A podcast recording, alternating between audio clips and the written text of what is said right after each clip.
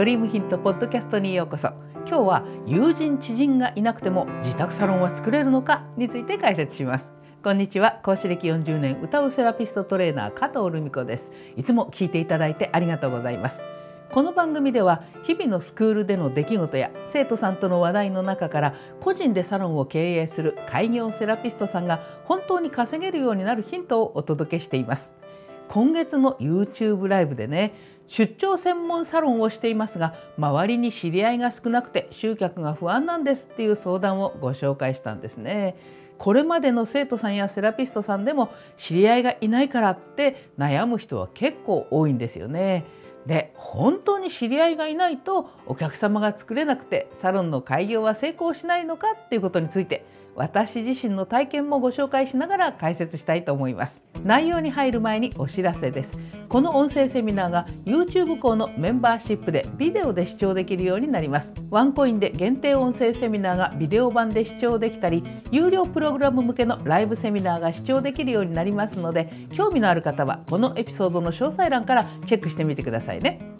確かにね知り合いが多いっていうことは人脈もだいぶ広がると思うんだよ。ご紹介もたくさん出て有利かなとも思えるよね。でも実はこれまで出会ってきた生徒さんの中でねお友達友人知人が多くて人脈が豊富な人が必ずしもサロンをやって成功できてきたっていうわけじゃないんだよね。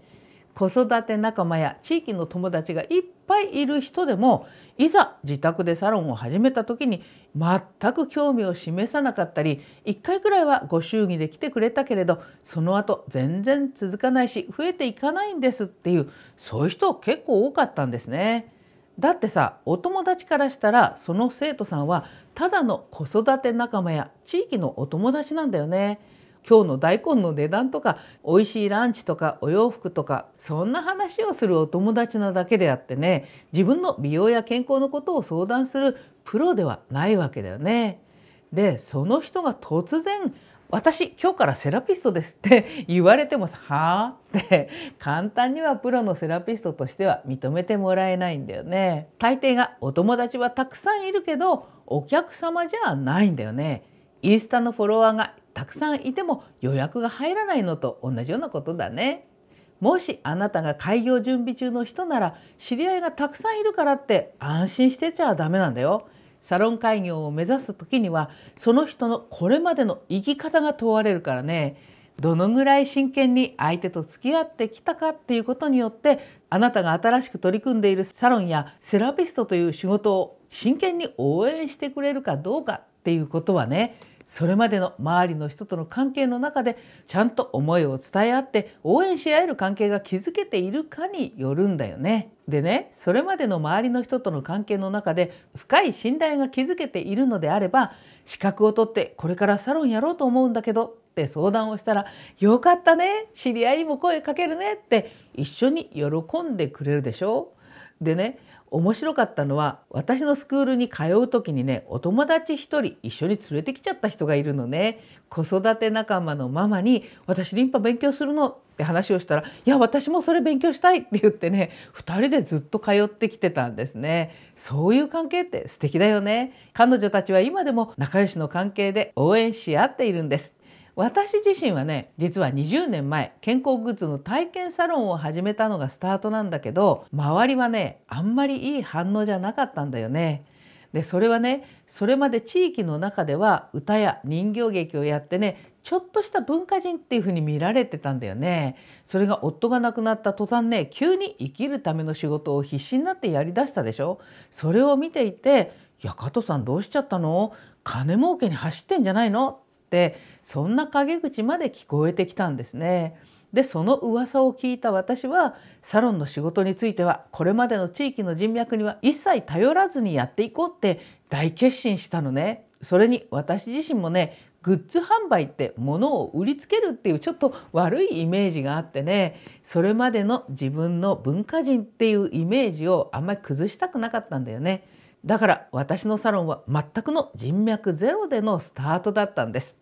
でね最初に何をしたかっていうととにかくうろうろしたの人のいるところに出かけていって知り合いを作るしかないって思ったのね。例えば近くのショッピングセンターのジュエリーショップにお茶を飲めるちょっとしたコーナーがあってねそこを時々覗いてたんだけど行くとね「ああどうぞどうぞコーヒー飲んでて」って言ってくれる可愛い店員さんがいたの。で買い物のついでによっていろいろ話をすると「加藤さん何やってるの?」って聞かれるからね私ね主人が亡くなった後健康グッズのサロンをやってるんだけど近々リンパの勉強を始めようと思ってんだって言ったらね「いや私も将来のために習いたいです」って言ってくれたのね。でちなみにその人はねリンパの同期生であると同時にサロンに一番お客様を紹介してくれたで言ってみればねドリームヒントのインフルエンサー的な人だったのね。あとは文化教室にお稽古ごとの体験に行ってみて同じ趣味を持つお友達を探したり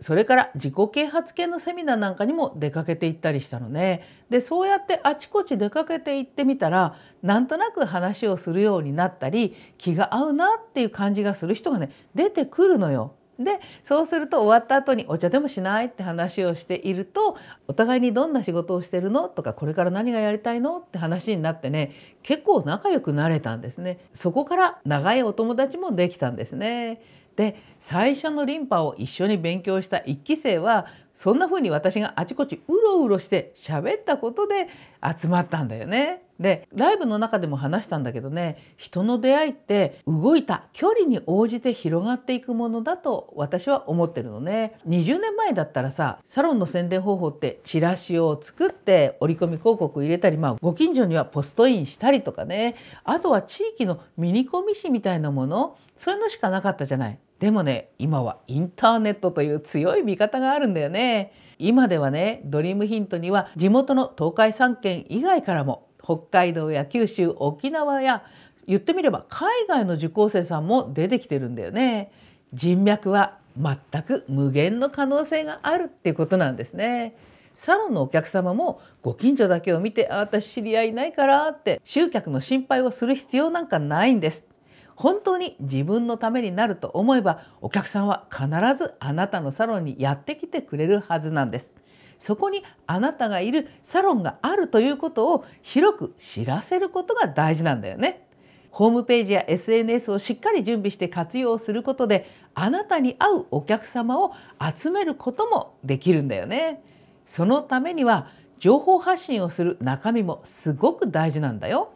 インスタで2,000人のフォロワーを見つけたとしてもランチや子供やペットの写真ばっかり載せてったら仕事できそうには見えないもんね。LINE やブログやホームページにも信頼性のある情報やお客様にとって有益な情報をいつも発信していればどんどん信頼が深まっていっていつかここに行ってみたいって思ってもらえるようになっていくんです。でもね同じ技術名やメニュー名のサロンってまあホットペッパービューティーでも e パークでも山ほど溢れても掲載しててもずっと下の方にしか表示されないってことあるじゃない？で居並ぶサロンの中でお客様が私にとってはこのサロンが必要だし通わなきゃいけないってどう思わせるかっていうことなんだよね。でその方法でね一番簡単なのはリンパの理論をあなたの技術の有効性やサロンに通う必要性につなげて特徴や売りとして押し出していくことなんだよね。例えばねアロマっていう言葉は一般的にすごくよく知られてるでしょ？でもね申し訳ないけどアロマのイメージっていい香りでリラックスできる気持ちのいいものっていうのがほとんどなんだよね。でもねリンパって多分100人にアンケートしたらほぼ90%以上の人が体にいいって答えると思うのね。そのくらいリンパはこの20年の間に認知されてきたんですね。これを利用しない手はないのよ。あなたのご近所にたくさんある他のサロンに比べられてもリンパ理論を根拠にして他のサロンとの差別化がしっかりできていればあなたの技術やサロンを選んでもらえる特徴を打ち出すことができるんです。で実はちょうど1週間後の12月23日から私の新しい無料セミナーのプレゼントが始まります。勤務セラピスト開業準備セミナーっていうんだけどね自分のサロンを開業して経営を成功させるために何が必要なのかを学べるセミナーで LINE のお友達登録をしてもらえば年末30日まで視聴できます。勤務セラピストっていう名前がついてるんだけど自宅サロンの開業準備についての内容も入っているのでこれから自分のサロンを開業しようと思っているセラピストさんにとっても参考になると思います。来週12月23日の金曜日には LINE からお知らせが届くのでお友達登録をして待っていてくださいね。それではまた次回のエピソードでお会いしましょう。